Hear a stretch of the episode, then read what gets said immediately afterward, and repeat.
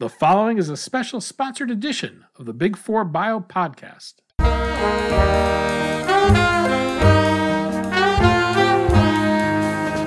Daniel Levine, and this is the Big Four Bio podcast.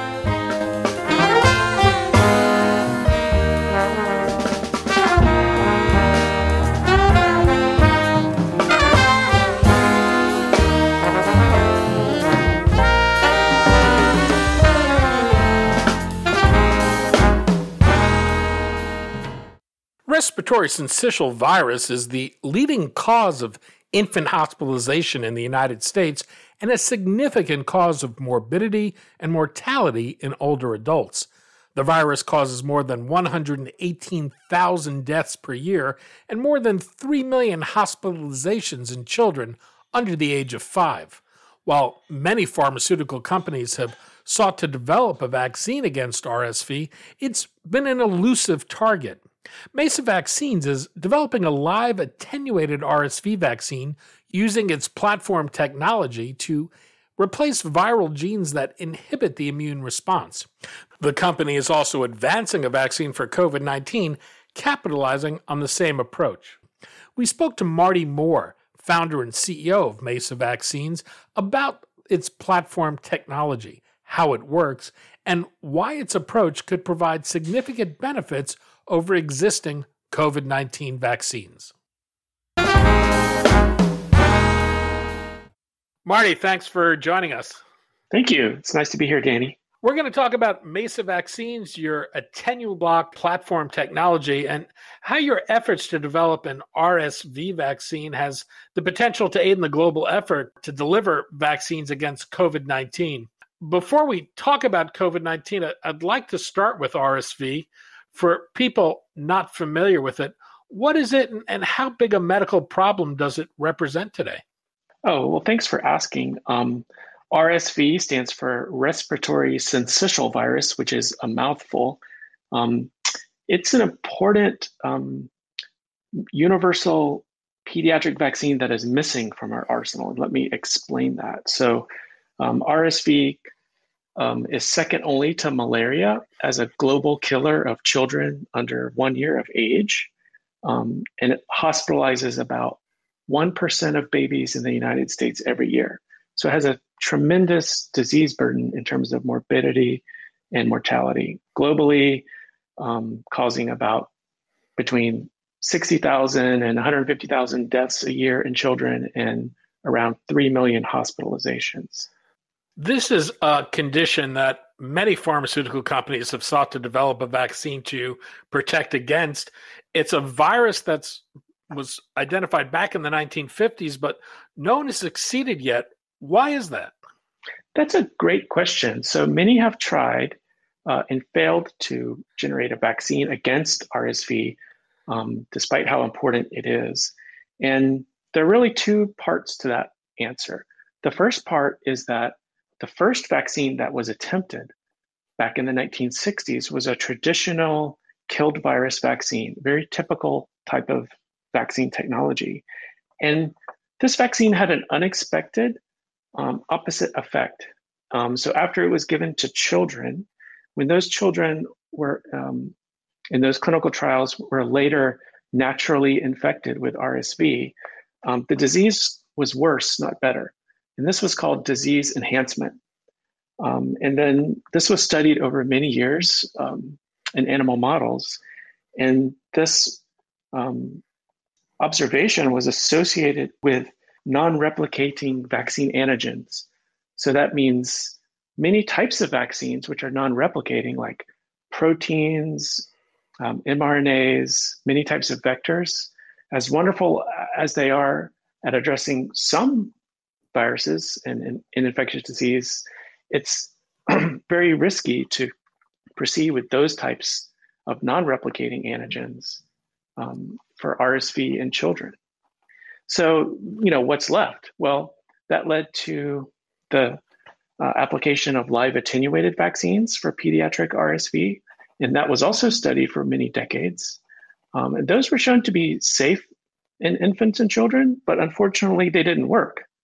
So that's the two sides to the to the story about why there isn't an RSV vaccine. And we at Meissa, we've been, trying to solve that puzzle of how can we get a live attenuated vaccine to work against RSV, knowing that at least it can be safe. It's been nearly 20 years that you've been working on RSV, beginning as a professor in the Pediatric Infectious Disease Division of the Medical School at Emory University. What did you find working on the virus? Right. So we were dissecting that virus for many years in our lab, and other groups were as well, of course. And we and others, elucidated mechanisms by which RSV evades and blocks or suppresses the immune response. And that turns out to be important because we think the reason that live attenuated vaccines haven't worked so far is because the virus has these crafty ways of actually blocking your immune response. So all of this culminated in a paper where we showed if we target these specific functions of the virus, take away its ability to block the immune response, then we can attenuate and yet actually improve the immune response against the virus. So that was really the sort of aha moment that led to the formation of Meissa Vaccines. In 2014, you launched the company with Roderick Tang, who had led RSV research and development at Medimmune. What was the vision for Meissa? Right. So, I remember the day very clearly. I went to Roderick with the data that I was just talking about, how we could modify the virus and attenuate yet improve the immune response. And he said, I'm in. And our vision from the beginning was, let's solve pediatric RSV. And that, I think that vision is really worth fighting for, even though the fight has been uphill. So, before COVID, we've always been vaccines, infectious diseases. And it was, kind of a tough row to hoe to get a company started around that vision, but we were just super committed to solving that problem. The vision has changed a little bit in that, now that we have additional programs, we've used our technology and expanded it against new targets, and I would say shaped Meissa into more of a platform company. For listeners not familiar with the term, what is an attenuated vaccine, and what's the case for taking this approach? Oh, great question. So there are two broad types of vaccines: live attenuated and then non-replicating. So live attenuated vaccines are weakened forms of the pathogen that are given as vaccine strains. Classic examples would be oral polio, measles, mumps, rubella, yellow fever, smallpox. And these are considered traditional, maybe even old-fashioned, but they sure do work. And they're known for giving durable immunity and broad immunity. And what I mean by broad immunity is different arms of the immune response, like antibody, T cells, innate immunity, and also the breadth of the antibodies that they can produce against multiple epitopes, because you're using a form of the pathogen itself as a vaccine. Viruses have genes that can inhibit an immune response. Is there a risk that attenuating a virus can leave this mechanism intact and undermine the ability to confer protection with a vaccine? Yeah, absolutely. And I think this is the main reason. I really like this question because I think this is really getting at the crux of what we're doing at Meissa that's bring something new to live attenuated vaccines. So I think the ability of viruses to inhibit immune responses has hindered the development of live attenuated vaccines, because absolutely, if you just weaken the replication, then it can still use its immune blocking mechanisms to disrupt that good immunity that you want. How much of a challenge is it in balancing the need to weaken a virus and leaving it potent enough to stimulate an immune response? Traditionally, this has been a long-term process where viruses like influenza, or another classic example, polio virus were iteratively weakened by passage in cell culture. And then you end up with these different lineages of strains, right? That you assess them for their level of attenuation and potency. So that's traditionally a multi-year process, but now we're living in an era where there's synthetic biology. We can generate recombinant virus strains quite rapidly using synthetic cDNA. And that was, I would say, the under the hood nuts and bolts technology that we also developed at Emory University that enabled us to do this with the AttenuBlock platform. Well, let's talk about that platform. What exactly is it and how does it work? Sure. So AttenuBlock is essentially a reverse genetics system for RSV where we've gone in and tailored the genome to reduce or ablate the expression of these immune blocking genes. And specifically three of them in RSV, a gene called NS1, a gene called NS2, and a gene called G. We applied something called codon deoptimization, which is a genetic modification method that replaces the commonly used human codons with the rarely used human codons in order to reduce the expression of those genes. So I can go into that a little more detail if you like. And another method that we use is just deletion of immune blocking genes, which we did for the fourth gene of RSV called SH. So AttenuBlock is this base RSV construct with the immune blocking genes either codon deoptimized or deleted, and that it then expresses vaccine antigens of interest, whether it be the RSV fusion protein or the SARS-CoV-2 spike protein, et cetera. Does that make sense? Yeah. You're using an intranasal delivery rather than injection. Why is that? It really plays well into live attenuated, and the two go hand in hand. So if you can generate immunity at the site of infection, that has advantages. There's something called mucosal immunity. For example, in your nose, we produce something called secreted IgA, which, you know, the job of secreted IgA is to block an incoming virus at that site of infection. And you might ask, well, why can't you just use any type of vaccine as an intranasal vaccine? Well, the nose is a great filter for particulate antigens. That's part of what it does. So it's not easy to get a protein or an mRNA to give you immunogenicity in the nose, whereas a live attenuated vaccine has, you know, essentially evolved to do just that, right? To get in and infect at that site of infection and then produce immunity.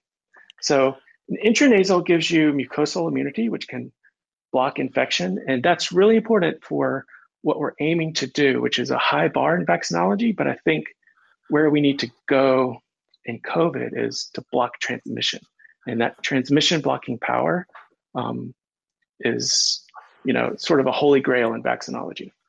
Well, where is the RSA vaccine in development, and what's known about its safety and efficacy from studies that have been performed to date?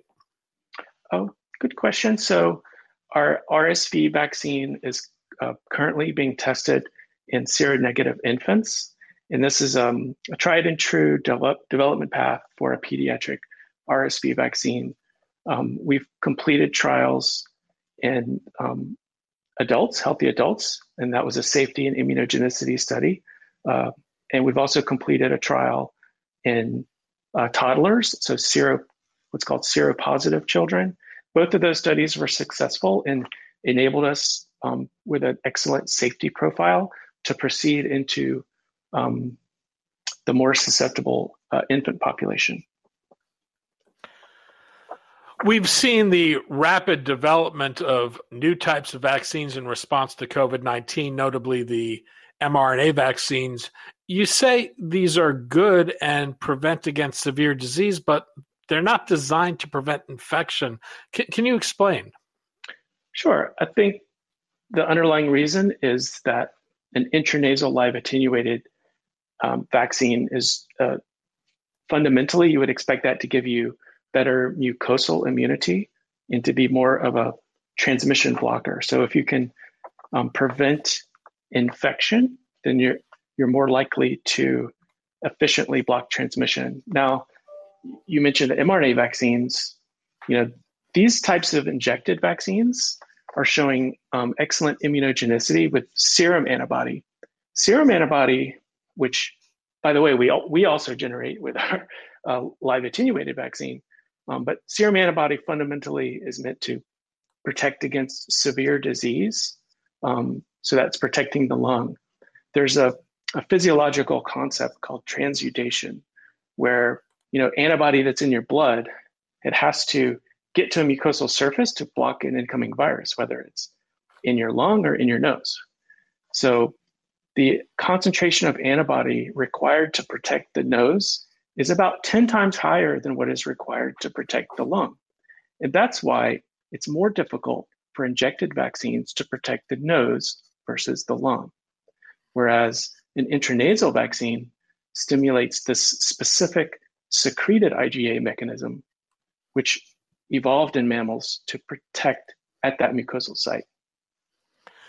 You've taken your platform technology to develop a COVID-19 vaccine.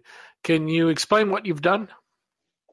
Sure. So we used our AttenuBlock construct, which again was the RSV genome, where we've codon de-optimized or deleted these immune suppressor genes.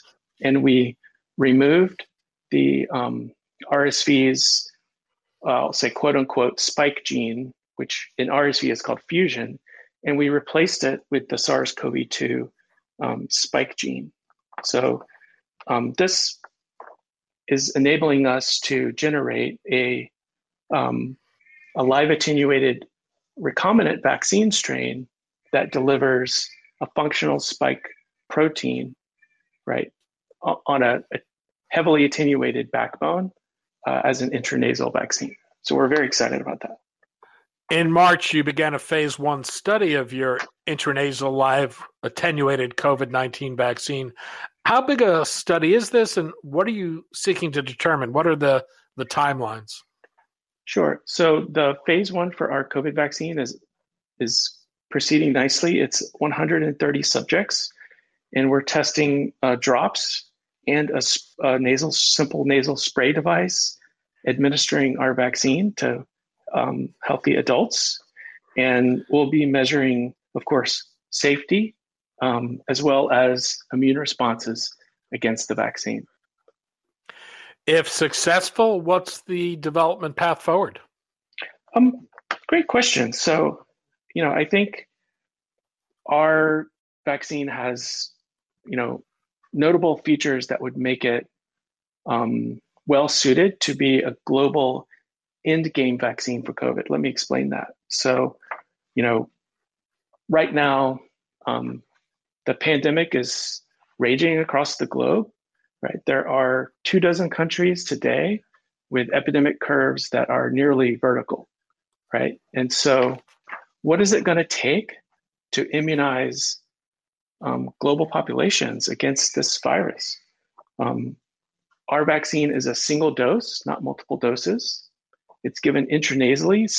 We could do it by simple drops. So that's well suited for global administration. It also has a low cost manufacturing profile that would should enable deployment as a global vaccine.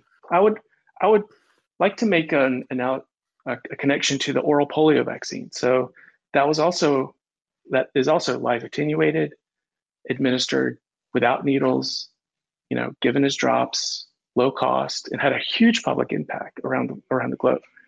I mean, it's a ambitious goal, but we want to be that type of vaccine for COVID. And how scalable would the production of your vaccine be?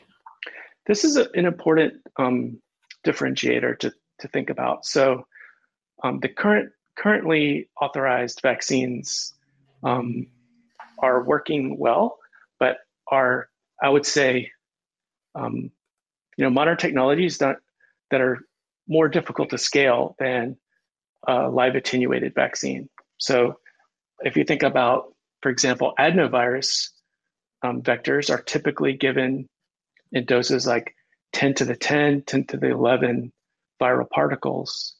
Our doses are, because it's a live attenuated vaccine, much lower, orders of magnitude lower. They're measured in infectivity units, but this would be 10 to the 4 or 10 to the 5. And so we've been working on scaling up our manufacturing process. And we think that we could make hundreds of millions of doses or billions of doses at low cost with a manufacturing footprint significantly smaller than currently used vaccines.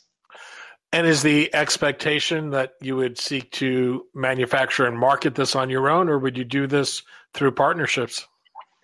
Great question. I don't know the answer today. I mean, today I would say both, because we're building a team with a lot of depth, and we want to, meet this goal. But the right partner could also help us accelerate this process. So it really depends on the COVID landscape, the dynamics of the pandemic, and I would say subsequent epidemics, which appear inevitable. As you think about the vaccine landscape today, how do you see your vaccines differing from competitors, and what do you think will make yours successful? That's a good question. I think to date, we've been largely reactive, and we have some tools, but we need to get ahead of this virus, which we haven't done yet. And I think the way to do that is to have more tools that can block transmission. I think that's going to be critical at the end game or at the end stage of controlling COVID-19. I think what we can bring as an intranasal live attenuated is that potential for ease of global distribution, low-cost manufacturing, single dose, and we think high potential for blocking transmission like oral polio. Marty Moore, founder and CEO of Meissa Vaccines. Marty, thanks so much for your time today. Thank you. It's great to be here, Danny.